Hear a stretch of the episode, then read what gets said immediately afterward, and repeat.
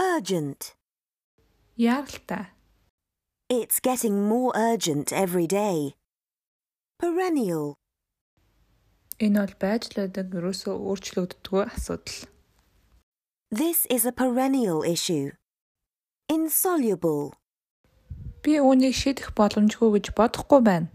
I don't think it's insoluble. Arise. Энэ асуудал хизээ анх тохиолдсон юм бэ? When did the issue first arise? Confront. Би жинхэнэ асуудалтайгаа нүүр тулгарах хэрэгтэй байна. We've got to confront the real problem. Get to grips with.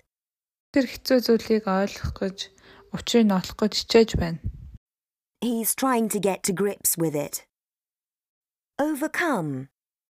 Бид бүх хатуу хэцүү зүйлийг давж гарсан. We overcame all the difficulties. Exacerbate.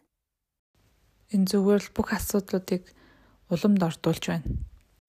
It just exacerbated the problems. How parents can deal with teenage problems. Teenagers are never satisfied with their appearance, and this can dent their self esteem. Don't make light of these worries, even if they seem trivial to you. Explain that others don't notice the details that we notice in ourselves. Some teenagers take failure in their stride, while others let it get them down. Help your teen to keep things in perspective.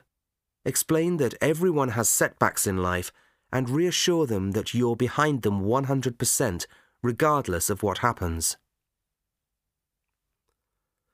Some teenagers, boys especially, find it difficult to identify and articulate how they feel. Keep channels of communication open at all times and respect their ideas. Dent their self esteem.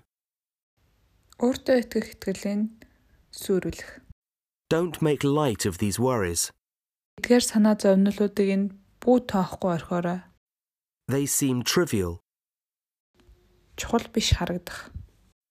Take failure in their stride.